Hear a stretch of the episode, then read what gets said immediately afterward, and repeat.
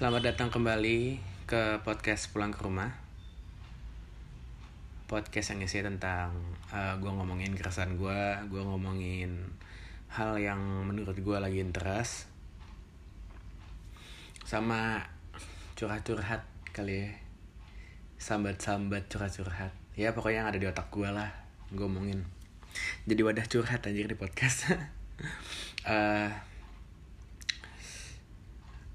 sebenarnya uploadnya harus hari Selasa karena gue lagi kedisiplinin upload setiap hari Selasa seminggu sekali. Jadi setiap seminggu sekali gue update apa pun yang lagi pengen gue omongin apa pun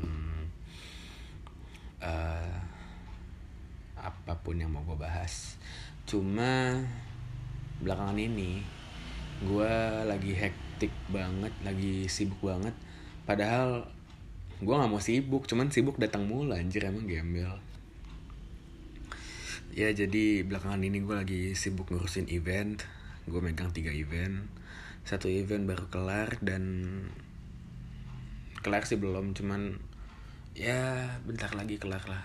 Bentar lagi kelar dan dua event lainnya baru start dan startnya barengan. Jadi ya begitulah. Di samping itu juga gue ngerjain tugas udah mau final exam bentar lagi ya udah gitulah tugas-tugas ngejar apa segala macem. Um, di episode kali ini uh, gue agak sedikit niat ya. Gue ngumpulin beberapa poin. Uh, dibilang riset juga enggak. Cuman kayak ya udah gue uh, cuman apa ya nyari tahu sedikit lah. Karena uh, gue agak sedikit interest. Bukan agak sangat malah. Sangat interest dengan dunia yang akan gue omongin sekarang ini. Jadi uh, pada episode kali ini gue pengen ngebahas tentang sesuatu hal yang melekat di diri gue uh, cukup lama sampai sekarang juga. Jadi yaitu tentang indie. Musik sih lebih tepatnya musik indie. Um, musik dan indie kali tepatnya ya musik indie lah.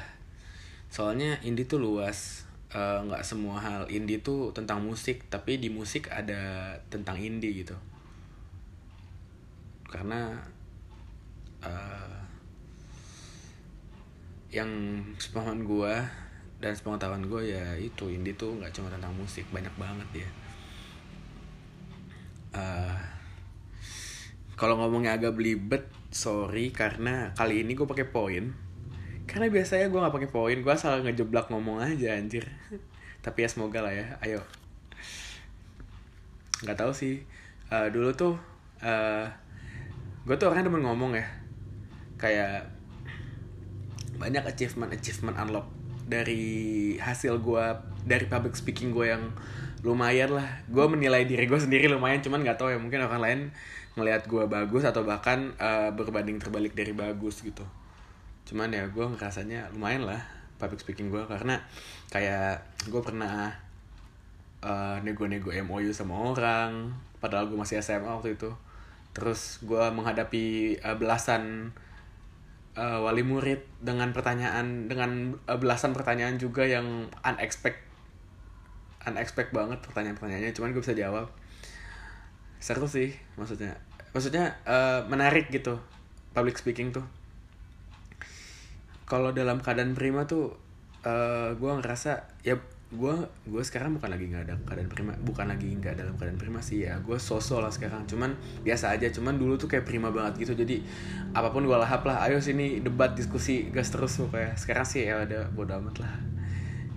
Kayak ya udah gue mikirin diri sendiri aja yang bikin gue nyaman apaan. Ya mungkin karena faktor u kali ya. Tapi kayak gue masih muda anjir tapi ya gue ngerasa udah tua juga sih. Maksudnya udah kepala dua juga kan. Belum kepala tiga sebenarnya cuman ya gue ngerasa kayak kayak udah cukup deh nyari challenge-nya gitu. Kayak ya udahlah. Itu boleh setuju boleh enggak sih terserah. Tapi itu ya buat gue buat gue sendiri aja. Uh, ya ngebahas indie. Tadi kita ngebahas itu ya ngebahas indie gitu. Uh, dari sudut pandang gue uh, indie tuh bukannya gen bukannya genre ya. Indie tuh indie tuh sistem menurut gue karena uh, kalau kalau dari pandangan gue indie tuh uh, gerakan musik dari orang-orang yang emang pengen berkarya secara bebas sih. Indie di musik ya. Ini lebih spesifik musik gitu.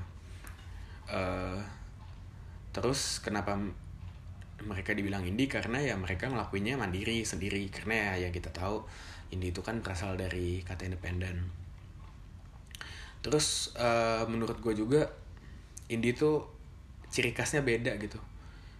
Ya karena ya karena sendiri jadi beda. Maksudnya punya karakter aja gitu kalau misalnya indie. Itu pendapat gue uh, gue waktu itu ngeliat di twitter kayak too much terlalu banyak uh, ngebecandain tentang indie sampai gue tuh mikir emang segininya ya? Gitu. Uh, jadi ada adalah pokoknya kayak video tentang kalau orang biasa kayak gini kalau anak indie kayak gini gitu. Terus gue mikir emang iya ya? Gitu. Perasaan gue sebagai pengagum musisi-musisi indie kayak nggak segitunya sih. Gitu uh, karena uh, bercanda-bercandanya kan indie tuh uh, identik indie kopi indie senja kayak gitulah. Gue jangan suka kopi anjir. Ya nanti gue bahas sih adalah poin di mana ngebahas tentang tentang itu gitu.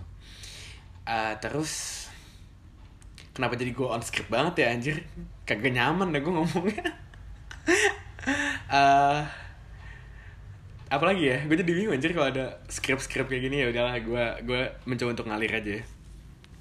Lagi belajar juga kalau pakai script tuh nyaman apa enggak? Ternyata tidak nyaman pakai script enakan bebas anjir ngomong penting gue tahu aja gitu mau ngomongin apaan.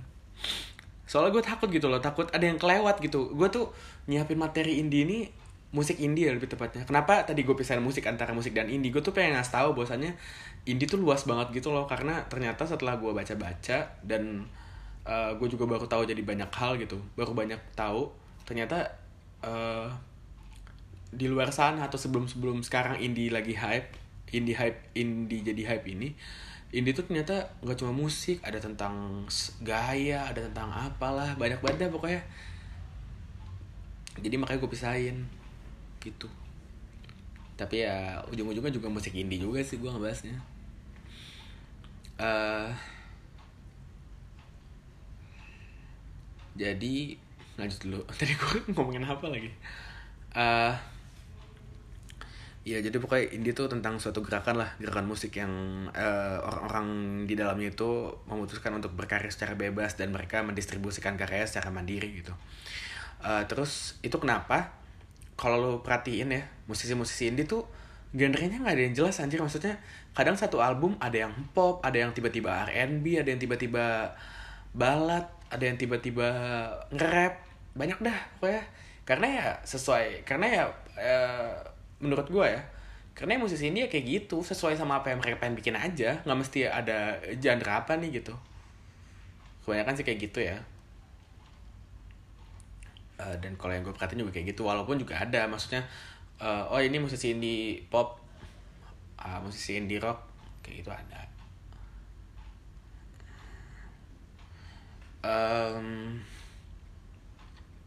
terus menurut gue uh, kenapa juga uh, musisi indie ini berani untuk seperti itu? Karena seperti yang dibilang oleh efek rumah kaca hashtag pasar bisa diciptakan Pasar bisa diciptakan ini salah satu lirik lagu dan bahkan judul lagu dari lagu Efek Rumah Kaca yang masuk dalam lagunya Biru. Jadi Efek Rumah Kaca punya lagu namanya Biru.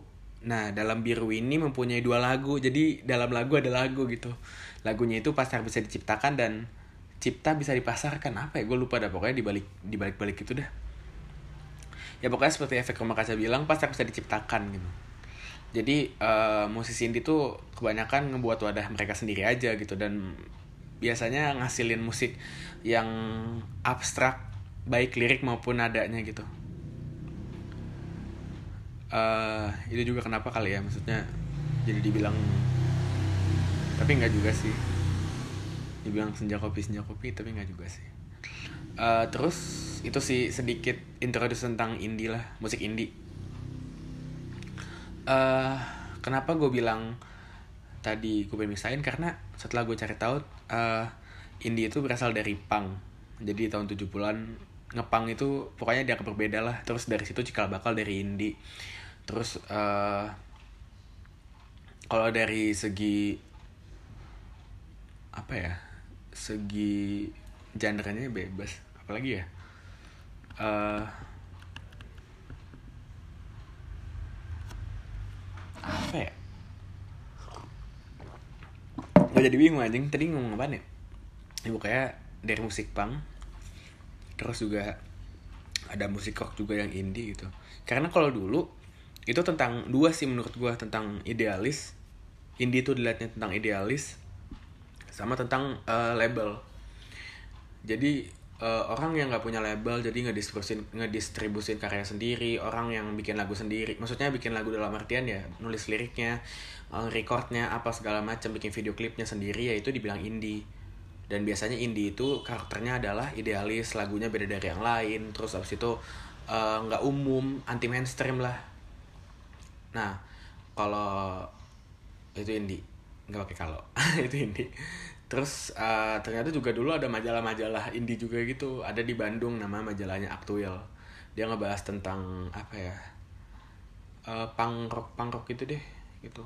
Ada nyerempet ke indie indie juga kayaknya juga juga nggak tahu sih. Maksudnya gue juga belum baca halamannya. Cuman pas gue baca-baca sedikit kemarin tentang indie ternyata ada yang kayak gitu. Maksudnya ada majalah tentang itu mungkin kalau ada yang denger terus tahu majalah aktual boleh lah kita sharing-sharing. Karena jujur gue interest banget sama sejak soalnya kalau di internet tuh sejarahnya agak agak blur gitu loh. Maksudnya nggak terlalu jelas dan ya begitulah. Maksudnya nggak ada yang enakan ngobrol langsung kan kalau emang ada orang.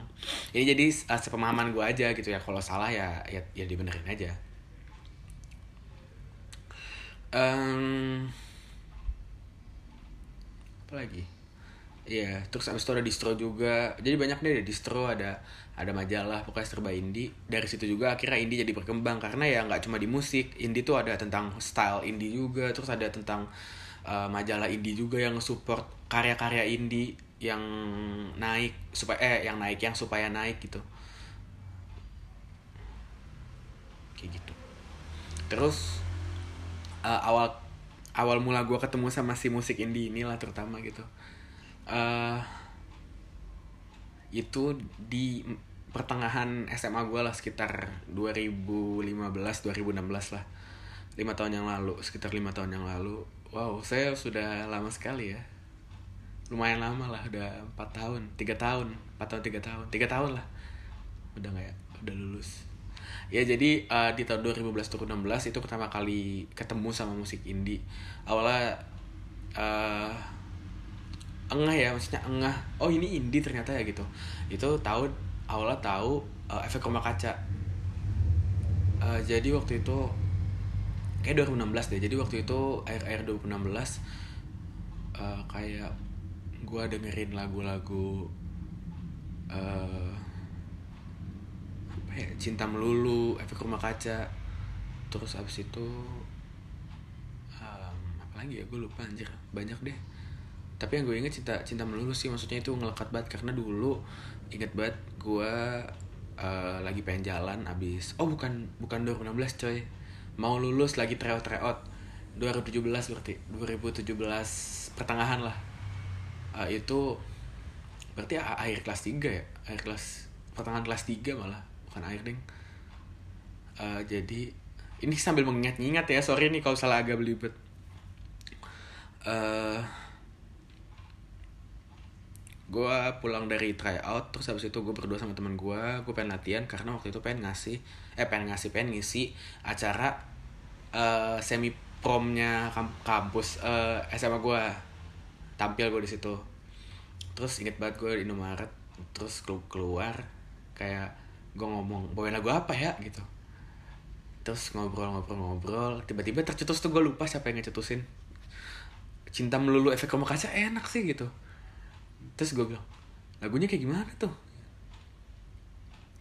Gue dengerin terus balik lah tuh balik ke rumah gue dengerin. Wih canggih banget lagunya nih. Kan nada-nada yang minor lagu perselingkuhan. Maksudnya di situ uh, gue ngerasa kayak ini lagu kayak cerita anjir bukan kayak lagu. Karena sejauh ini gue dengerin lagu ya kayak lagu kayak dengerin lagu. Tapi kalau ini kayak dengerin cerita tapi ada nadanya gitu loh kenapa jadi langsung jatuh cinta jatuh hati sama musik indie? Karena kayak gitu. Karena diksi pemilihan diksi diksinya tuh bagus banget gitu loh menurut gue ya karena mungkin gue juga suka sama yang anti mainstream kali ya jadi kayak gitu. Ya udah tuh. Terus habis itu uh, ujung-ujungnya nampilnya ini. Terlatih patah hati The Rain. Iya singkat gue lagu itu ya uh, terus habis itu di situ juga selama proses gue latihan juga gue dengerin lagu Versa Besari mulai ketemu sama Versa Besari. Uh, lagu yang gue bikin emes juga waktu itu bukan hari Valentine kalau nggak salah ya yang dia apa ngomongnya cepet banget gitu loh nyanyinya. Nyanyi tapi ngomongnya cepet gitu. Ada part di mana dia ngomong cepet gitu gue bilang ini lagu apa anjir? Bisa ya? Ada lagu kayak gini. Maksudnya bisa ya bikin maksudnya ternyata boleh ya bikin lagu kayak gini gitu. Karena dulu kan ya emang sih maksudnya bikin lagu kan abstrak ya justru itu. Makanya kenapa gue suka indie ternyata gue suka indie ternyata uh, indie tuh ya kayak gitu bebas banget. Maksudnya nggak ada nggak ada harus kayak gini harus kayak gini gitu kan. Kayak gitu. Jadi uh, ya karena kayak gitu gitulah gue jadi suka sama musik indie kayak gitu ya setelah itu gue apa dari dari, dari ketemu ketemu efek rumah kaca Versa Besar terus ketemulah our our uh, my beloved Cici yaitu Danila. Gue ketemu Danila bukan ketemu orang ya ketemu orangnya pernah cuman maksudnya ketemu sama karyanya gitu. Uh, gue ketemu sama karyanya. Terus abis itu makin jatuh hati gue uh, ada di sana berdistraksi buayan entah ingin ke mana senjadi ambang pilu. Kacau deh pokoknya kacau banget. Uh, apa ya suara cici yang ngebas berat terus cici juga cakep banget kan. Terus kayak terpana aja lah pokoknya kayak anjir nih paket komplit banget anjir maksudnya uh, untuk seorang yang bisa dikagumin ya bagi gue udah paket komplit banget. Cewek musisi uh, uh, terus dia anti mainstream juga kan. Lagu-lagunya bagus-bagus banget nada-nadanya masuk di gue gitu deh. Uh, apalagi video klip berdistraksi tuh ya Allah full face mukanya cici semua. Parah. Gila gue gue nggak bosen-bosen anjir tuh ngeliat video klip itu yaudah tuh udah ketemu Danila ya udahlah makin menyelam lah makin berseluncur gue di dunia perindian. Um, ya sampai sekarang sekarang sih ya udah biasa aja sih. Maksudnya kalau dulu tuh kayak ya bi biasa lalu pertama kali ngefans sama sesuatu pasti kan lebay ya. Gue juga ngerasain alay alay lebay 2016 2017 tuh tapi sebelum itu gue tahu gue gue gue gue dengerin Moka gue dengerin Banda Naira cuman kayak nggak nge bukan apa ya kayak nggak ngedeclare bahwasannya oh ini India gitu. Enggak gue kayak nggak se, se segitunya gitu. Cuman pas ketemu efek rumah kaca langsung ini indie ternyata gitu. Baru tahu gue dari situ gue ngulik-ngulik-ngulik eh ternyata Moka juga indie Banda Naira juga indie kayak gitu. Jadi emang dari sedari dulu saya emang sudah pecinta indie emang musik-musik saya emang parah. Tapi saya nggak nyadarin aja. Gue nggak nyadarin aja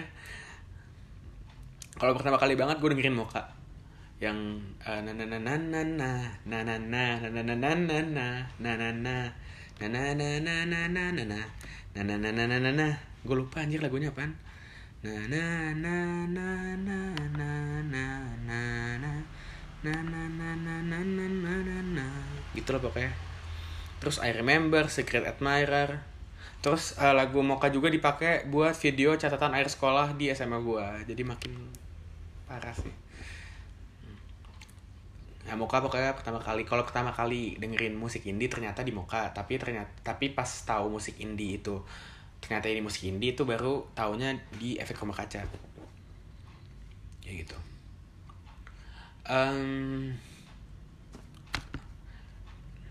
lalu sekarang kita ngomongin hasil riset gue sorry nih kalau yang salah. Agak banyak coy.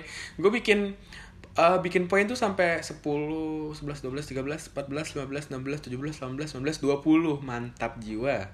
20 niat banget ya gue ya. Anjir dah. Lebih malah anjir 20 oh enggak. Eh.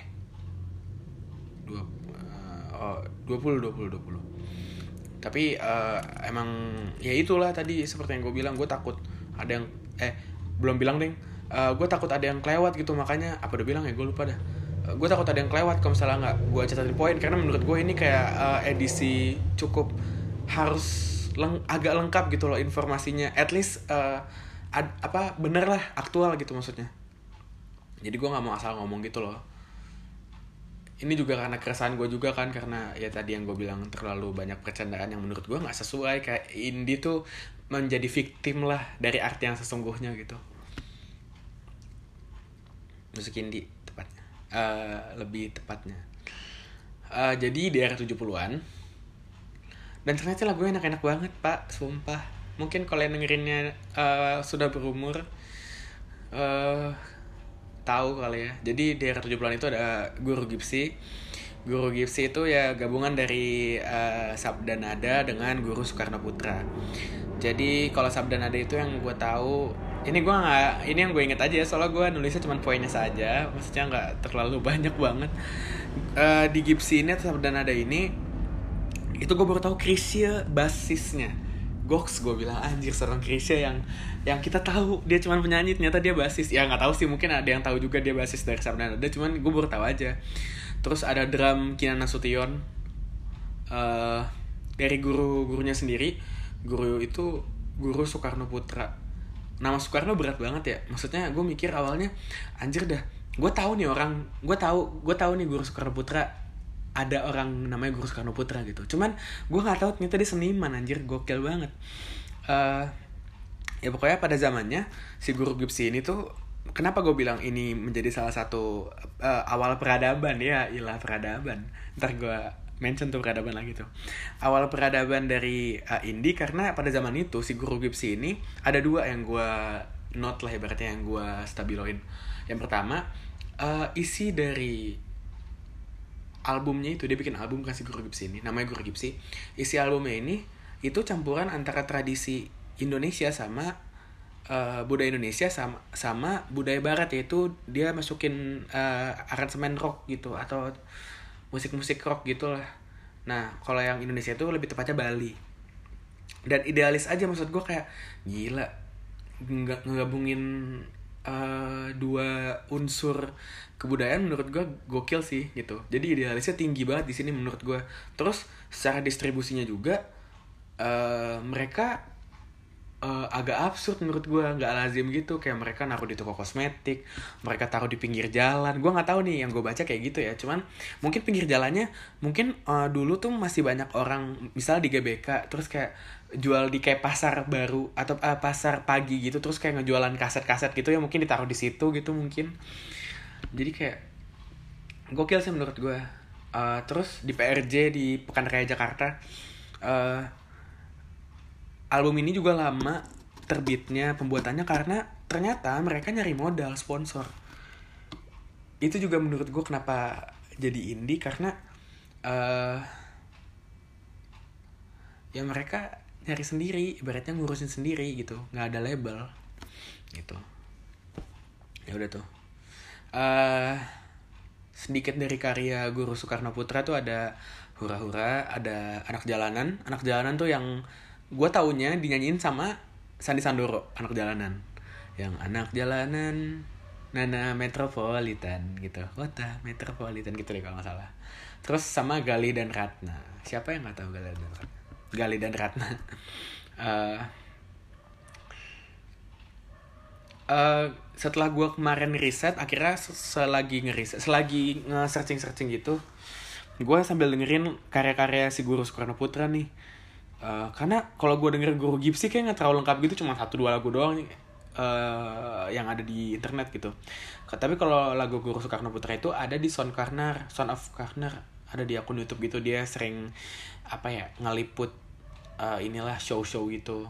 bukan ngeliput sih dia ngebuat lebih tepatnya show-show gitu di situ ya banyak yang nyanyi uh, vokalis ada Sigit terus ada Kunto Aji Vira Talisa kayak gitu uh, tapi setelah gue dengerin lagu-lagunya gue tuh ngerasa kayak anjir nih kayaknya kalau dibawain sama musisi-musisi indie sekarang gokil juga nih. Kayak Danila kayak Mondo Gascaro atau Sore atau kelompok penerbang roket si uh, manusia bertiga yang gila itu anjir. Kurang kurang lama apa lagu mereka anjir? Itu apa? Allah Akbar Robert gue yang palapa palapa itulah pokoknya apa satelit palapa atau apa gitu gue lupa dah nama lagunya. Eh nama album atau lagu gue juga lupa. Gue nggak terlalu ngikutin sih kalau KPR ya gue berharap ada sih nanti kayak tribute tuh uh, karyanya Guru Soekarno Putra yang nyanyiin mereka mereka gitu. Kayaknya ada beberapa yang cocok. Itu di era 70-an terus uh, loncat di era 90-an era 90-an tuh ada pas band. Pas band tuh uh, hits lah menurut gue di era 90-an. Uh, gue tahu dia ini di ada pedangan cinta yang lagunya hidup ini hanya kepingan yang terasing di lautan. Kayak gitulah. Enak lagunya anjir. Terus gue dengerin uh, gue tahu itu di ada pandangan cinta cuman ya karena ya zaman dulu gue nonton ada pandangan cinta masih bocil anjir kayak ada masih SD atau SMP jadi ya udah lewat aja gitu. Ternyata sekarang sekarang gue baru tahu oh ini orang indie gitu. Gue tahu sih vokalisnya Sandi kan yang kuncir itu. Dia uh, aktif di Indonesian Drummer soalnya jadi gue tahu. Uh, terus ada Pure Saturday kosong. Yang temukan diri dalam dunia tak terkira. Aha. Na na na na na na na na. Na lupa lagi gue dah. Jadi gue uh, Pure Saturday ini gue dengerin tuh ada tiga versi. Yang pertama versi Endang Sukamti itu yang ada di Spotify terus vers versinya Pure Saturday yang aslinya sama versinya Ariel Noah. Tapi dari tiga itu Ariel Noah paling bagus anjir. Lah enak banget emang tuh si Boris emang ya bagus banget suaranya heran gue ya pokoknya uh, itu Pure Saturday kosong. Itu nama judul lagunya kosong. Dia juga hits di pada zamannya. Setahu gue di era 90-an juga ada The Upstairs sore juga uh, di tahun 90-an terus mereka-mereka ini bergerak secara sporadis lalu oh iya ketinggalan.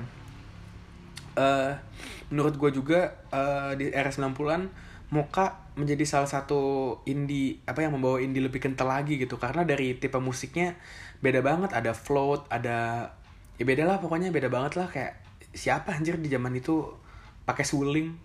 Eh enggak suling juga sih. Suling lah iya saya sih float float kan suling ya? Apa, apa sih namanya float ya? Apa sih gue lupa dah anjir. Pokoknya pakai suling gitu lah si uh, kak Epi. Eh kak Epi kak Arini. Eh siapa namanya? Epi Pania Arini siapa gitu gue lupa. Ntar penasaran gue anjir. Setahu gue Rin Rini siapa ya? Gue lupa dah. Mm -mm. I remember uh, muka uh, Arina ya Allah Arina Epipania suara juga enak. Ya serba enak lah pokoknya.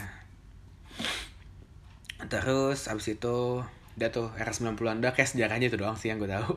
Maksudnya yang gue nemu di internet dan menurut gue kayaknya uh, ini juga yang gue tahu kayak gitu. Soalnya kalau gue bawain yang gue nggak tahu gue nggak pede aja sih maksudnya takut masih ada yang salah terus gue nggak punya pembuktiannya gitu loh. Tapi apa yang gue sampein insya Allah itu gue tahu sih. Kayak guru Soekarno Putra gue tahu. Terus God oh ketinggalan nih poinnya gue ngeliat God Bless juga itu salah satu uh, indie tahun 70-an Gox Ahmad Albar respect rumah kita sendiri coy. Panggung sandiwara dan lupa. Uh, terus gue pengen ngebahas tentang indie yang sekarang um, menurut gue indie tuh agak sedikit naik. Indie yang yang gue tahu ya maksudnya yang yang gue dengerin gitu loh. Itu dari film uh, eh, NK Ceki gitu. Maksudnya mulai booming parah boomingnya parah banget. Indie tuh booming cuman boomingnya parah banget dari film NK Ceki gitu NK CTHI gitu. Sebenarnya udah mulai booming di filosofi kopi semenjak ya semenjak filosofi filosofi kopi, filosofi kopi itu ngerekrut uh, 420 buat ngisi soundtracknya mereka. Tapi ya udah lewat aja gak sih? Maksudnya banyak gak sih yang nge-mention atau nge ngegubris 420 di situ? Kayak jarang deh. Cuman setelah NK NK Ceki itu Ardito main dan nyium Aurora gue belum nonton by the way nyium Amanda gitu. Uh, kan hype tuh gede banget kan. Tapi asal kalian tahu Ardito tuh indie emang sebagai musisi dia eh, sebagai karya atau sebagai as a musician dia karya-karyanya indie. Cuman dia nggak indie.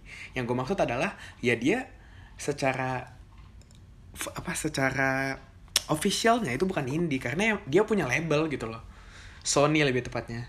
Jadi gue agak gue agak sedikit interest di sini. Jadi gue kira tuh uh, awal-awal gue kira tuh awal-awal apa namanya uh, dia manggung apa segala macem gue kira tuh uh, dia adalah musisi-musisi indie gitu loh. Ternyata enggak. Jadi dia itu uh, tapi sempet dia indie. Jadi waktu itu ini berdasarkan interview dia dengan Gofar ya. Setahun yang lalu gue denger. Setahun apa? Tahun ini gue lupa dari tahun lalu udah kayak jadi uh, Ardito ini kalau salah koreksi aja ya. Uh, jadi si Ardito ini dia itu sempat di manajemennya Hi-Fi di tahun 2016 which is di which is eh jaksel sekali saya. Yang di mana uh, uh, itu pertama kali gue berseluncur di dunia perindian dunia gitu. Uh, aduh duh. Dia tuh di man manajemennya hi-fi terus abis itu dia cabut abis itu dia sempet sempet eh tadi gue lupa anjir. Jadi sebelum ke manajemen kalau nggak salah dia dia itu sempat showcase dan dia bilang dia tuh anti label dan ternyata dia masuk label. Apa setelahnya gue nggak tahu. Ah, bukan nggak tahu lupa. Ya pokoknya gitulah. Uh, dia uh, sempat ditawarin label lokal kayak eh bukan kayak label lokal saat itu musika katanya musika. Label lokal tuh kayak naga suara musika trinity. Apalagi ya? Yang gue tahu itu sih. Trinity Trinity nggak ya namanya? Gue lupa juga. Coba gue cek. Takut salah saya. Trinity label record. Oh benar. Trinity Optima tuh Trinity terus Naga Suara Musika apa lagi sih? Uh, oh sih saya nggak ada yang gue tahu. Oh ini musik indie anjir label musik indie salah ini gue. Nah nanti gue juga ngebahas nih tentang apa namanya label-label indie. Oke lanjut dulu. Jadi Ardito tuh kayak gitu. Uh, tapi secara karya isi karya dia indie anjir menurut gue karena ya beda dari yang lain. Gitu jarang ada orang ini jazz kayak gitu kan balad. Orang lagu yang bisa gue mainin cuman Secrets of Power aja. Karena itu juga gitaran doang. Sisanya yang uh, Bitter Love misalnya gitu. Kayak lebih cocok. Nggak gitaran lebih cocok pian pianoan gitu gitu gitulah uh, jadi waktu itu si musika nawarin uh, nawarin terus tapi ditolak karena ribet nah ini masuknya ke sini. Jadi uh, di dunia perlabelan itu ada major label sama indie label. Padahal indie tuh sendiri ya kenapa ada indie label gitu? Jadi setelah gue cari tahu dan ini pendapat gue ya uh, kalau major label itu ya major yang besar.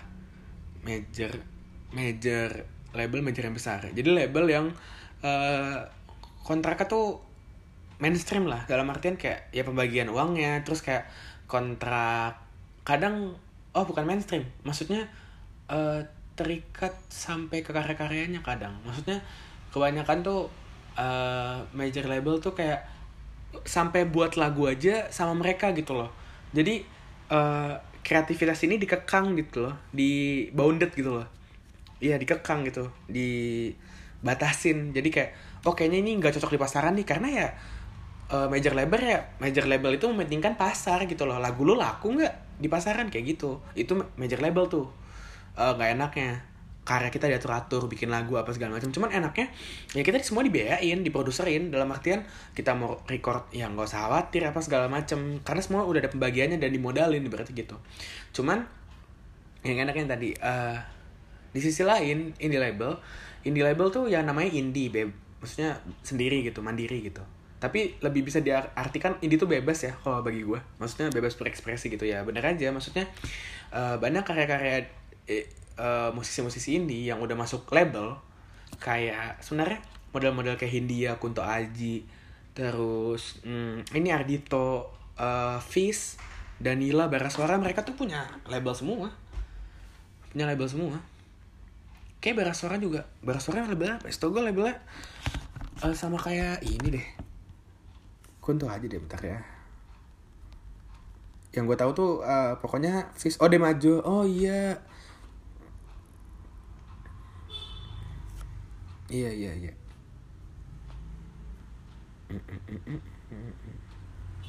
Iya di major. Ada YouTube-nya juga nih. Ya pokoknya, uh banyak sekali. Ya tuh Danila di major. Terus uh, Angsa dan Serigala. Gue baru lihat nih. Siapa lagi? Berry Lukmahua. Dialog hari ini. Ras Muhammad juga sampai Ras Muhammad anjir banyak lah efek rumah kaca juga di sini tuh sampai efek rumah kaca aja berlabel coy tapi emang di major ini emang uh, label yang ibaratnya apa ya yang menaungi musisi-musisi indie kayak gitu. Nah mungkin kayak gitu kali ya adanya indie label ya buat menaungi musisi-musisi yang emang be ingin bebas berekspresi gitu loh. Karena fungsinya manajemen itu ad adalah yang mendistribusikan nyari panggung apa segala macam gitu. Ya mungkin perbedaan yang sangat signifikan dari uh, major label sama indie label ya kayak gitu kali ya. Jadi kalau indie label tuh tetap ada aturan dan tetap ada uh, kontraknya cuman ya udah uh, lebih bebas aja dan lebih menyesuaikan dari musisi indie gitu kayak gitu. Um, itulah ya. Jadi semua musisi indie sebenarnya sudah berlabel dan hampir semua musisi indie sudah berlabel dan berlabel dan ya udah. Kalau emang indie itu di diartikan dengan musisi tanpa label ya menurut gue berarti mereka mereka sudah tidak label tapi eh sudah tidak indie. Tapi bagus lah anjir mereka karya makin naik anjir makin kaya makin cuan anjir. Karena ujung-ujungnya kan mereka berkarya buat cuan juga. Maksudnya buat memutar roda kehidupan gitu loh. Dan toh nggak ngaruh-ngaruh juga sama karya-karya mereka tetap bagus. Kayak gitu. Uh, nanti statement gue di akhir tentang ini. Statement maksudnya eh kok maksudnya sih? Bentar, bentar. Uh, statement gue tuh tentang ini adalah apa pun musiknya indie apa kagak kayak ya udah kalau bagus ya bagus gitu loh gitu. Susah banget ya ngomong kayak gitu doang. Um, salah satu juga ada Saniter uh, Kunto aja tuh ada di Juni Record. Juni Record tuh uh, ininya. Juni Record tuh uh, labelnya Raisa dan beberapa ada siapa lagi ya? Gue lupa dah. Ada musisi lain lah tapi yang gue ingat Kunto di sama Raisa doang. Karena yang bikin Juni Record tuh Raisa begitu.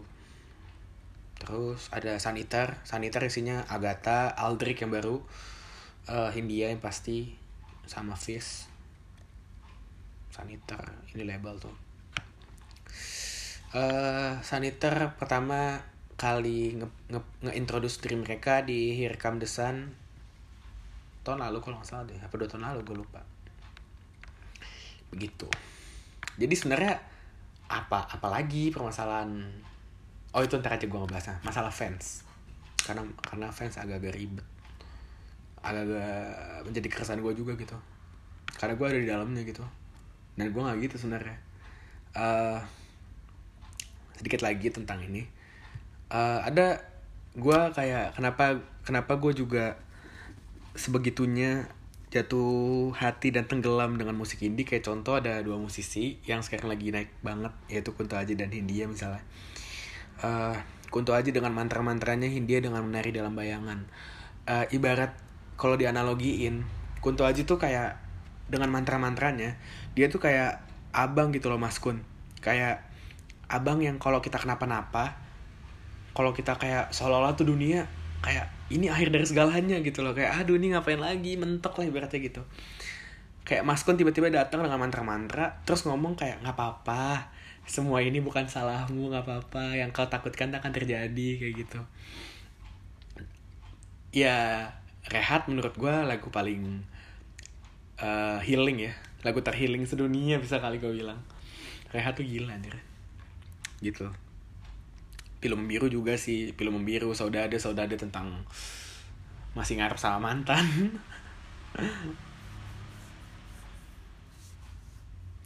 Jadi ya gitulah. Rehat film biru tuh self healing banget sih. Lagu-lagu yang buat ngehealing banget. Apalagi di uh, quarter life quarter crisis life apa di seumuran seperempat. Kalau ibaratnya hidup kita 100 tahun kan umur umur umur 25 umur umur 20-an sekarang nih itu yang lagi zaman zamannya goyang banget tuh. Nah pas banget cocok tuh Kunto aja masuk. Kayak gitu deh pokoknya gue analoginya terus kalau Hindia itu kayak temen.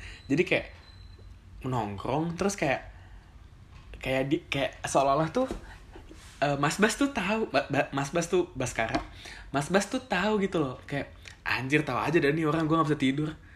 Secukupnya kalimat pertama anjir. Terus uh, tahu aja deh gue nggak ikhlas kayak uh, apa namanya kalau ngapa-ngapain gitu loh. Terus Mas Bas nggak tahu kayak udah nggak apa-apa gitu. Kita kita kita bisa kok gitu. Uh, apa namanya ngasih sesuatu walaupun kita eh gimana ya? Maksudnya uh, kita kita bisa kok uh, berkontribusi atau ngasih sesuatu walaupun di kitanya juga bermasalah kayak gitu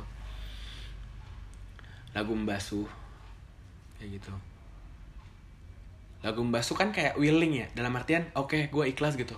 Maksud gue ke situ tadi. Kayak kan di uh, bagian pertama selama ini ku nanti uh, yang ku berikan datang kembali tapi tanggung ujung pulang. Jadi ya ya um, menurut gue kalau dari sudut pandang gue ya itu anjir. Maksudnya gue kadang suka ngeluh juga kayak anjir gue kayak baik dah sama orang tapi kenapa kayak orang jahat sama gue kayak gitu. Eh ternyata di lagu itu diajarin kayak ya ayolah lu bisa kan. Kalau gue nangkapnya kayak gitu ya karena di refnya juga kan kayak kalimat pertanyaan interrogatif interrogatif gitu kayak bisakah tetap memberi walau tak suci? Uh, bisakah terus mengobati walau membiru? Gitu. Terus itu apa liriknya bisakah terus mengobati walau membiru anjir gue lupa anjir liriknya apa ya pokoknya gitulah. Membasuh terus um, untuk apa? Untuk apa di bagian kedua? Uh, kita selamat dan bercerita namun tidak lagi miliki bersama. Uh, kalimat-kalimatnya sederhana cuman tersirat gitu. Dalam artian hebat ya bisa kepikiran aja gitu. Cerita kayak gini maksudnya dia jadi nada bisa dinyanyiin. Kayak gitu. Ya kayak gitu. Jadi kalau kayak, kayak apa kalau Hindia tuh kayak lebih ke gue juga kayak lu kok gitu. Santai aja boy kayak gitu. Lu nggak sendiri kita pasti bisa ikhlasin aja udah yang udah lewat. Ayo uh, bangkit lagi kayak gitu. Kalau Hindia kalau Kunto aja kayak puk puk udah nggak apa-apa gitu. Kamu pasti bisa kok gitu. Kayak abang gitu kayak ngelus-ngelus uh, apa ngelus-ngelus bahu ngelus-ngelus pundak ngelus-ngelus kepala. Kalau Hindia tuh yang ngerangkul aja ayo guys ayo guys emang youtuber anjing uh, ayo bro bisa gitu. Kayak gitu. Lu nggak sendiri kok. Itu kata-kata penting batu lu nggak sendiri gitu. Karena kayaknya orang-orang yang mengalami uh, apa ya depresi stres gitu karena mereka ngerasa sendiri kayaknya gitu. Kayak gue doang yang kayak gini dah kayak gitu. Tapi nggak tahu siapa gue doang yang mikirnya gitu ya. Ya yang gue pikirin kayak gitu sih. Ya gitu. Jadi itulah kenapa gue sedalam itu sama musik indie karena musik indie nggak sekedar musik bagi gue karena lebih dari itu anjir. Luas banget. Dari segi arti maupun dampaknya gitu. Bagi gue boleh setuju boleh enggak. Uh, lalu gue pengen ngomongin tentang uh, fans fans indie gitu. Fans itu berpengaruh kepada citra jelek musisi indie menurut gue gitu. Karena um, gue sambil lihat liriknya India nih jadi gue pengen ceritain sesuatu. Uh, kenapa gue bilang kayak gitu? Jadi wait setengah tahun. Lagu yang baru coy. Gila selamat ya Mas Bas. Gila lu. Goks emang parah. Album apa lagu setengah tahun tuh anjir gue sampai geleng-geleng anjir nih orang. Gila gila gila gila. Nggak jelas anjir. Gokil banget. Ih, belum ada liriknya udah ada belum sih? Kayak di YouTube-nya ada deh. Oh gue pas banget anjir Hmm, tuh panjang umur semua hal baik sehat-sehat Mas Bas. Ada dong gue di komen YouTube-nya setengah tahun. uh, kayak kemarin ada yang share liriknya dah. Mana ya?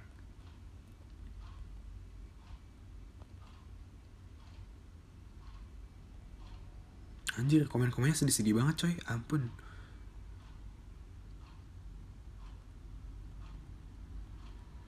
Oh, ini dia. Oke. Okay. Uh, jadi cerita pertama adalah waktu itu gue nonton uh, tiba-tiba suddenly efek rumah kaca di Kuningan, ballroom Kuningan. Uh, dia di lantai 7, tepatnya di rooftopnya. Jadi waktu itu gue sendiri. Ini sekalian cerita juga sih. Uh, gila sih. Jadi uh, gue kadang, eh gue kadang, iya iya, gue kadang mikir ya. Uh, nanti bakal kerasa deh setelah gue ceritain. Gue kadang mikir kalau misalnya gue kuliah di Indonesia uh, mungkin gue setiap bulan atau bahkan setiap dua minggu sekali atau bahkan setiap minggu gue nonton konser anjing. Gokil sih. Karena uh, di cerita ini gue sampai bela-belain gue sendiri. Jadi ceritanya kayak gini gue tadi kan nonton tuh tiba-tiba sadar dari efek rumah kaca konser. Uh, karena gue liat di situ banyak banget. Ada Danila ada Vincent Vincent Desta ada JJ Bang JJ JJ Boy. Terus ada siapa lagi? Mondo Gascaro. Terus ada Nonaria ada hmm, ini ada ada Andresa juga ada di sana waktu itu. Terus ada siapa lagi? Oh ini Ari Lesmana 420 ada juga. Siapa lagi ya? Tapi gue cuma ngeliat Danila doang sih. Maksudnya anjir Cici Cici. I love you banget sama Cici Danila parah. Uh, jadi waktu itu gue nonton sendiri coy dari Ciputat gue berangkat ke Kuningan sendiri. Goks. Maksudnya sebenarnya biasa aja sih. Cuman bagi gue itu kayak achievement unlock gitu loh. Kayak anjir seorang Galvin sendirian. Kayak goks aja goks aja. Gue gue karena uh, gue itu agak risih ya kalau sendiri. Maksudnya ngapa-ngapain. Maksudnya kayak nonton sendiri jalan sendiri tuh agak risih gitu. Biasanya ya minimal berdua lah sama pasangan atau partner biasanya. Uh, cuman sendiri tuh agak aneh gitu loh. Jadi waktu itu gue sendiri. Jadi gue ngerasa aneh gitu. Karena apa? Gabut anjir. Gue nyampe nih dua jam sebelum. Gabut anjir. Gabut parah. Tapi gue ketemu Adit Insom Inso Adit Insomnia. Ketemu uh, Amanda. Amanda NKCK gitu Amanda Aurora. Ketemu gue anjir. Imut banget. Parah gue gak ngeh anjir jadi gue naik lift nih. Terus di belakang gue ada dia anjir. Gue nengok ini orangnya Amanda bukannya gue pengen ajak foto tapi gak enak. Ya udahlah. Tapi karena gue gitu sih gue ketemu Ajis dua ibu ketemu Aci Resti. Ketemu siapa lagi waktu itu gue ya? Ya selain artis-artis lah selain artis-artis gue ketemu sama ya maksudnya artis-artis talent-talent yang manggung gue ketemu mereka. Tapi Ajis dua ibu sama Gomblo Gilang Gomblo tuh emang MC di situ juga sih. Tapi gue ketemu tuh sebelum ini sebelum panggung. Itu uh, eh, gue sore kan datang sekitar jam 7 buka lah. Sholat maghrib dulu coy. Parah. Uh, konser nonton iya tapi agama jalan terus gue Anjir itu kocak banget. Jadi kan panjang banget ya uh, ngantrinya nih. Terus gue mikir anjing gue ngantri pas sholat ya? Itu posisi jam 6 kurang seperempat. Tapi antrian udah panjang. Gue udah ngantri by the way. Terus oh gue sendiri tapi emang gue janjian tapi gue janjian sama senior gue gitu loh. Senior gue sama temen-temennya gitu loh. Ya udah tapi kan gue mengalami fase sendiri dulu saat itu kan. Ya udah tuh uh, pokoknya udah ketemu sama senior gue gue ke atas. Sholat apa ngantri ya? Oh, udahlah Allah dulu Allah dulu gitu. Ya udah gue sholat tuh alhamdulillah nih pas sholat ngantri ya udah lancar-lancar aja. Masuk kan dingin dapet tengah-tengah. Mu gila mosing bisa habisan dah pokoknya. Capek banget gue nonton konser anjing parah. Mosing tuh inget banget gue itu lantai tujuh. Uh, agak agak agak naik ke atasnya agak lama lah. Itu di lagu kau dan aku menuju ruang hampa uh, pas Enda dan Enda Endresa fit Enda Endresa featuring Enda Endresa itu kita mosing tuh tengah-tengah.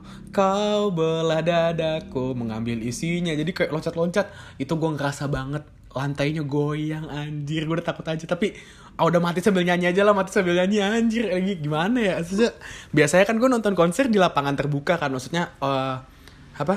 Gue uh, itu itu itu pertama kali kayak gue indoor deh. Biasanya gue outdoor gitu loh. Ya panggung panggung terus ya udah dikasih sekat. Abis itu ya udah nonton gitu loh gue itu pertama kali gue di acara tertutup maksudnya di indoor gitu. Anjir geter anjir gue langsung aduh tapi tapi nggak asik kalau nyanyi ini nggak loncat loncat ya udahlah udah langsung aja kau lah ada ada aku anjir gitu lah. Udah tuh tuh pengalaman unik sih. Nah ngomongin fans tadi balik lagi tuh ngomongin cerita lucu tadi. Uh, apa namanya? Jadi banyak banget yang foto-foto alay gitu loh mentang-mentang senja apa segala macam mungkin itu juga kali penyebab indie senja indie senja gitu. Karena ya fans-fans yang menurut gue kalau yang gue lihat ya itu kayak ah ini mah kayak mereka baru tahu dah kayak apa ya atau nggak ikut ikutan dah gitu. Karena kayak bikin malu aja menurut gue ya bikin malu aja gitu loh. Kayak alay ela di mana mana kayak kayak ada nih satu orang gue liatin. Di kan itu rooftop itu kan kalau lu pernah ke Lebak Bulus itu kan uh, parkirannya muter ya ke bawah ya. Nah kayak gitu cuman bedanya ini ke atas. Uh, poin square Lebak Bulus. Nah di ballroom kuningan kayak gitu ke atas kan muter-muter ya kita jalan tuh parkiran kan. Di parkiran yang pertama dia foto nih terus gue gue liatin kan. Kan maksudnya orangnya itu, itu aja kan maksudnya uh, kelihatan aja gitu walaupun rame cuman ya kelihatan gitu loh. Terus tiba-tiba pas sampai atas foto lagi. Pas udah mau masuk foto lagi. Anjir hati gue foto mulu. Dan itu nggak seorang dua orang anjir. Banyak kayak gitu gitu dah terus udah ada yang rese mabuk rese tuh. Sore sore udah mabuk anjing. Amer Intisari. Itu sore udah dikeluarin. Orang mah habis konser gitu biar enak ya. Ini sore sore udah dikeluarin anjir. Masuk kan rese jadinya. Ya, kayak gitulah.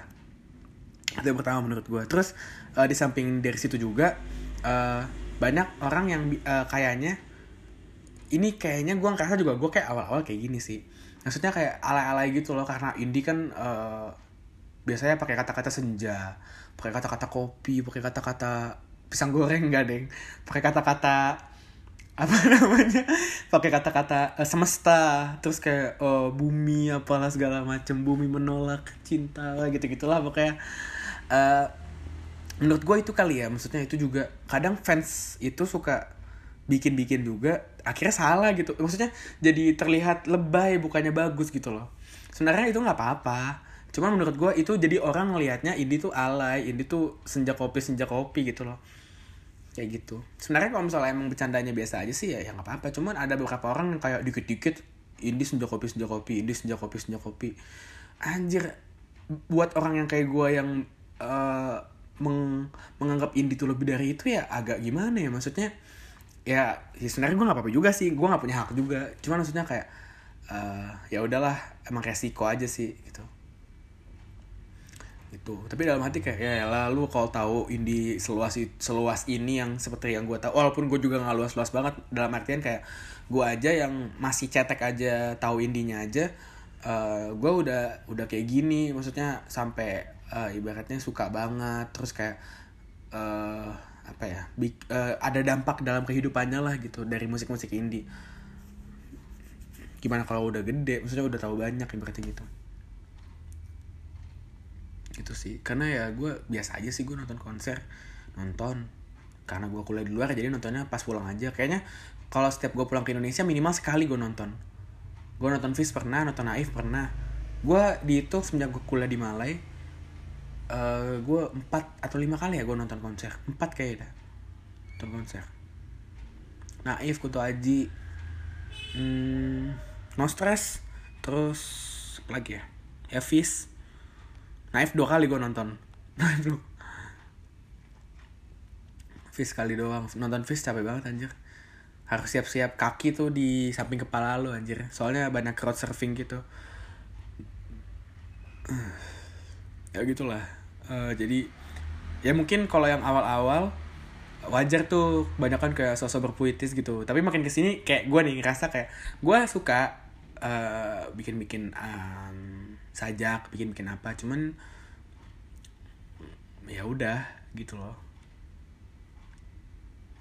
Ya udah. Apa sih? Ya uh, maksudnya yang pengen gue sampein tuh adalah uh, biasanya orang-orang yang baru suka indie biasanya tuh agak-agak sedikit hiperbola dengan apa yang eh agak sedikit hiperbola dengan kata-kata hiperbola kayak gitu loh. Jadi oh ini bagus banget nih gila gila gila gila gitu loh.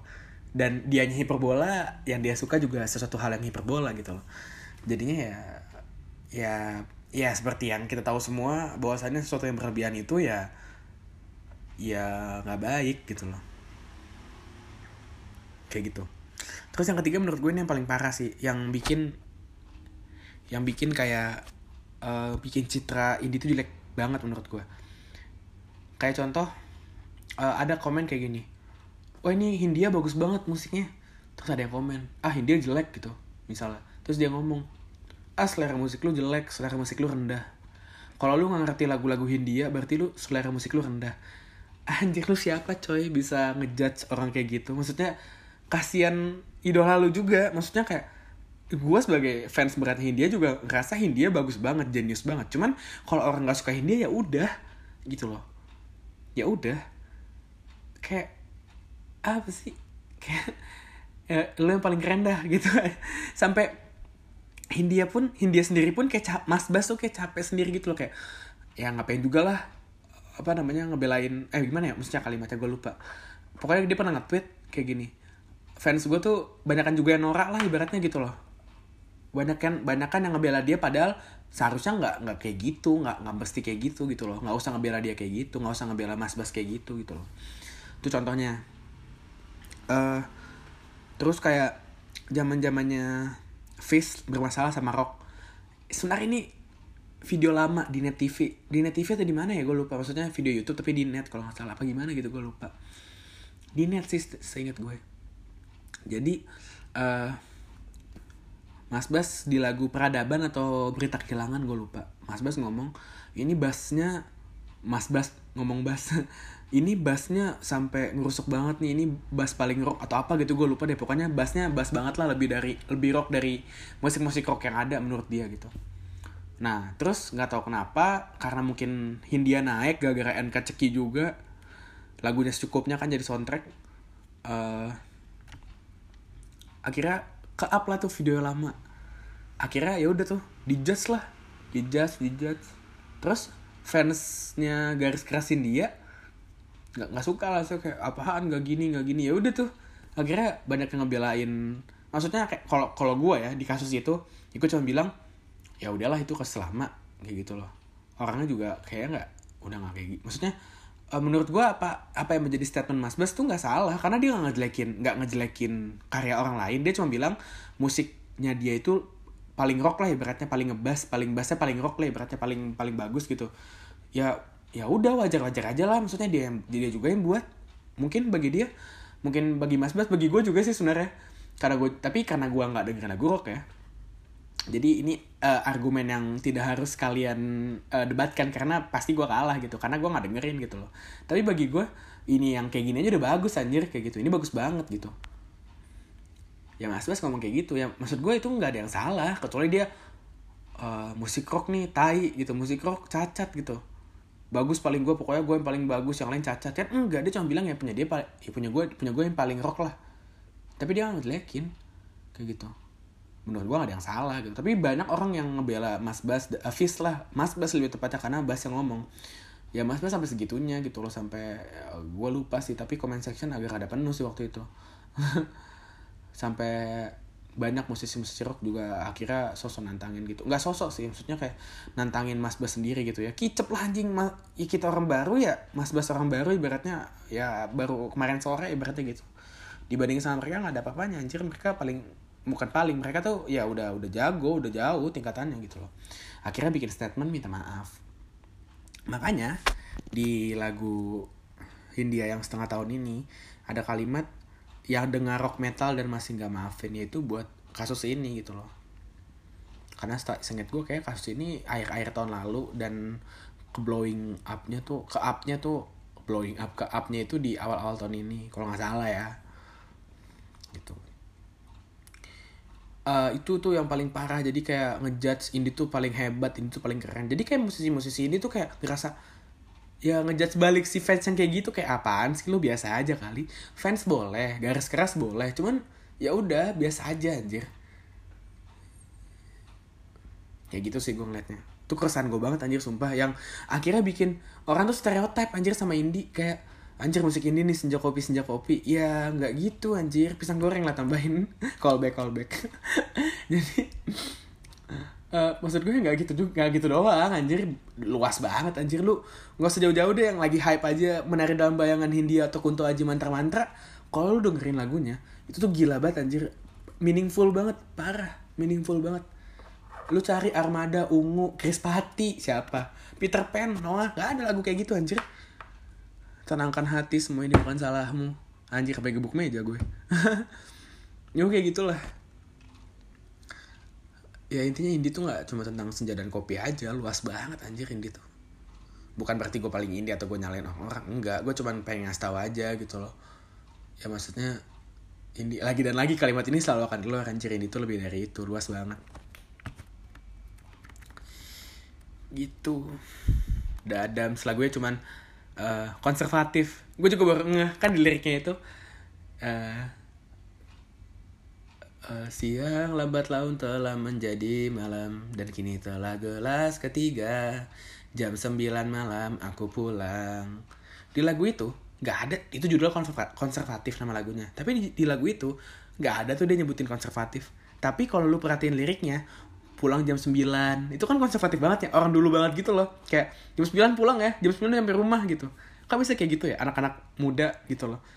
Jam pulang malam jam 9 paling malam kayak gitu loh kan tersirat banget ya lagunya. Padahal lagunya simpel anjir. Kayak gitu. Hanya kau di Adams juga di Adams. Hanya kau yang bisa memastikan semua segala yang kurasa. Hanya kau yang bisa merubah semua untuk menjadi indah simple tapi meaningful gitu. WSATCC WSATC WSATCC WSATCC iya. White shoes at the couples company. Izinkan hamba. Nah nah nah nah, nah cerita yang ter di selatan Jakarta. Gue lupa aja liriknya gimana? Ya gitulah. Terus mengandung maafnya White Shoes at the, at the Couples Company juga. Gelora Asmara Gelora Asmara eh Glor Asmara. Glor Nestapa ya anjir lupa gue ayo gitulah. Sandung maaf ya, itu Yesus itu kampus company efek rumah juga parah sih lagunya. Maksudnya di udara buat uh, mengenang Munir. Aku bisa tenggelam di lautan, aku bisa diracun di udara, aku bisa terbunuh di trotoar jalan, tapi aku tak pernah mati, tak akan berhenti. Goks lagunya video klipnya Mas Adrian X uh, efek rumah kaca dibekep dimasukin air. Seolah-olah tuh kayak aktivis-aktivis yang pada zaman itu siap mati dan gak akan berhenti. Ya disiksanya kayak gitu. Kayak gitu loh. Udah tuh. Uh, tuh efek rumah kaca. Sore lagunya aneh banget. Judulnya terus mereka tuh kidal-kidal klub semua orang di situ mainnya pakai tangan kiri.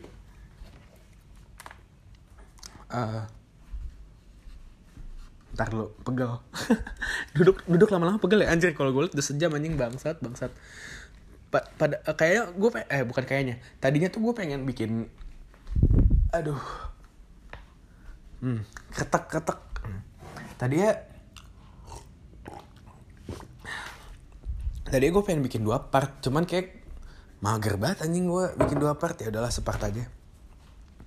Ya udah tuh uh, efek rumah kaca tadi kan udah sore judulnya gitu SS TTT kayak orang orang nyuruh diam gitu gitu. Udah tuh. Terus habis itu uh, uh, di upstairs juga tadi kan the float eh the float float pulang se uh, sementara nah gue bagus juga. No stress yang sekarang sekarang tuh no stress.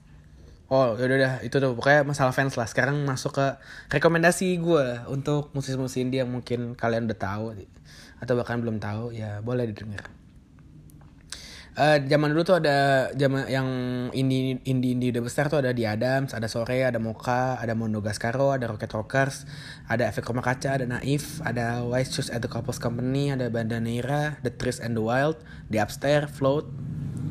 Terus kalau yang zaman sekarang mungkin uh, Danila Cici Danila kesayangan aku. Bara Suara Stars and Rabbit tapi versi lama karena versi yang sekarang lebih punky dan lebih funky dan kayak gue kurang kurang masuk aja dengan musik yang sekarang. Dia itu ngingetin gue karena dulu Mbak Alda itu Mbak Alda ya maksudnya namanya. Iya kan? Alda Stars and Rabbit iya. Eh Alda Sterlis goblok. Alda Stars. Elda Mbak Elda. Uh, dulu tuh dia sempat di vokalisnya apa ya gue lupa anjir Avo.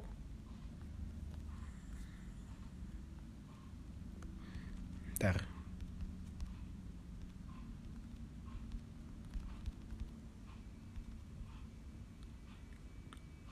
Evo. Dulu di Evo. Nah itu mirip uh, Stars and Rabbit yang sekarang mirip-mirip Evo.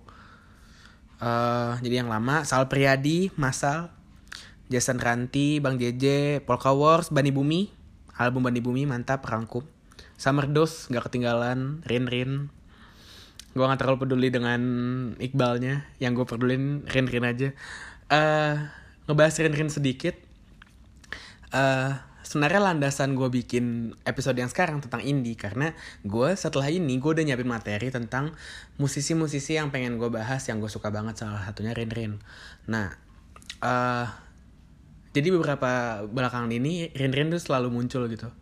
Karena gue ada event yang pengen gue buat uh, nama dia ke terus kebetulan ada teman baru gue yang teman dekatnya dia ternyata. Makin makin ke mention lah. Gue mikir maksudnya Rin, uh, Summer Dose ini ya ya udah masuk kayak biasa aja kayak Danila dan yang lain-lain gitu loh. Maksudnya kemungkinan untuk ketemu dan ngobrol itu sedikit karena mereka idola gitu. Terus ternyata pas saya tahu dia itu temannya teman saya terus kayak geleng-geleng lah gue anjing. Kayak anjir dah ini mah in, ini mah selagi ada eventnya selagi ada momennya anjir gue kulik anjir. Maksudnya karena gue ngikutin juga ya maksudnya ngikutin uh, beberapa lagunya dia terus ngikutin dia dulu gimana sempat bertiga juga kan Summer Dose walaupun sekarang berdua uh, ya maksudnya uh, sama Cross ini salah satu band yang gue ikutin dari awal. Nggak dari awal banget sih itu uh, jadi maksudnya ya senang aja. Jadi terus teruslah uh, mengulik tentang Summer Dose gue uh, ya itu yang sekarang Summer Dose and then Resa tapi yang itu yang lama sih. Maksudnya zaman dulu lah and then Resa masuknya. No Stress. Terus mungkin yang belum keangkat kali ya itu ada Rasukma. Uh, duo asal Bandung. Mereka baru ke up uh, tahun-tahun ini kali ya. Tapi gue tahunya dari tahun lalu. Kasukma uh, judul lagunya tolong kami butuh bantuan atau inti bumi juga bagus. Terus The Pantura Sunshine dia itu juga Glora sama The sama Fish Anomalis uh, band Anomalis judulnya kaca juga ada. Tadi depan Turas judul Sunshine, Anomalis judulnya Kaca, terus Figur Renata dengan Rasa dan Karsa, terus ada Joko and Berlin dengan Senja atau Euphoria, bagus juga dua-duanya lagunya. Terus ada gue nyatet lagi. Cap ya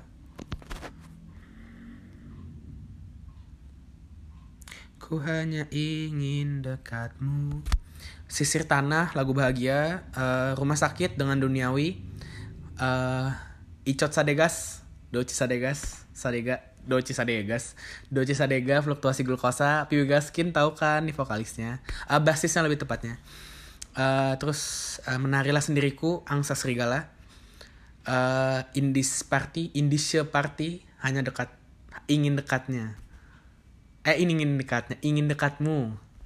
Itu lagu-lagu lo boleh dengerin lah. Mungkin lo bakal jatuh cinta dengan karya-karya indie oke okay, jadi uh, untuk menutup podcast kali ini uh, ada beberapa statement ada beberapa hal yang pengen gue kul kulas lah ibaratnya gue rangkum kali ya yang pengen gue omongin apa yang gue omongin dari tadi yang pertama itu uh, bisa dilihat bahwasannya uh, dari guru gipsi ini uh, apa ya idealisme itu adalah tonggak dari indie yang sesungguhnya gitu maksudnya ter, terlepas dari apakah dia berlabel apa enggak, apakah dia ya apakah yang paling penting itu adalah apakah dia berlabel apa enggak. Tapi yang jelas kalau emang dia idealis berarti dia indie.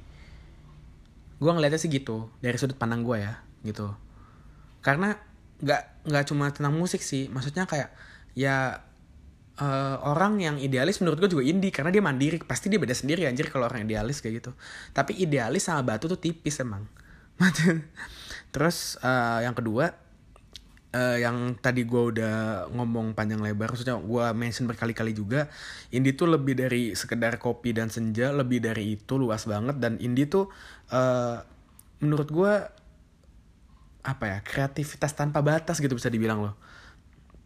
Besar banget gitu. Bahkan uh, yang tadi gue juga sempat mention uh, indie tuh bisa jadi self healing gitu dengan contohnya Kunto aja dan Hindia gitu loh. Banyak loh orang yang kalau lu baca-baca comment section akhirnya mereka jadi bercerita di situ dan mereka ada beberapa orang yang bilang gila gue uh, nggak apa namanya gue lebih better dengerin lagu lu dan curhat di comment section daripada gue ke psikiater. Mungkin buat orang yang nggak ngerasain depresi atau apa pun itu mungkin nggak relate kali ya. Tapi bagi gue gue ngerti sih maksudnya apa dan gue sepakat dan setuju gitu loh. Kayak lagu ini bener-bener self feeling banget. Dari mulai nada-nadanya dari mulai lirik-liriknya itu ngemeluk kita banget gitu loh.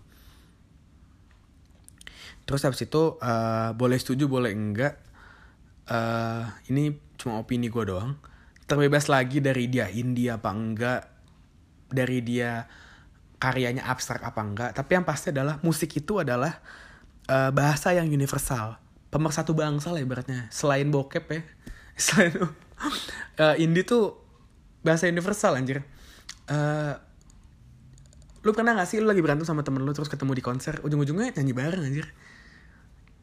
Kayak gitu. Jadi kayak bahasa pemersatu aja gitu. Pemersatu dalam artian yang nggak ngerti jadi ngerti gara-gara nadanya bagus uh, atau apa pun itulah. Dan dari sudut pandang lain yang tadinya berantem jadi nyatu aja gara-gara ya dipersatukan oleh musik gitu loh. Karena ya musik itu bikin orang jadi menyatu kayak gitu loh. Bahasa yang universal lah indie, uh, indie musik tuh. Ya udah itulah rangkuman dari uh, apa yang udah gue bahas di podcast eh di episode kali ini. Gue nge-record jam 10 malam. Eh jam setengah sebelas apa? Eh enggak deng sekarang tuh udah sejam 12 berarti jam 11 kurang lah. Ya gue baru kelar rapat tadi.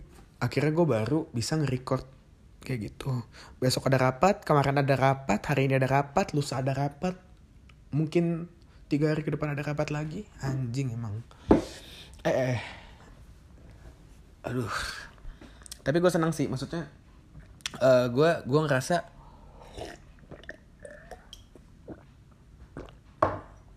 uh, yang berkaitan dengan indie musik lah musik indie terutama.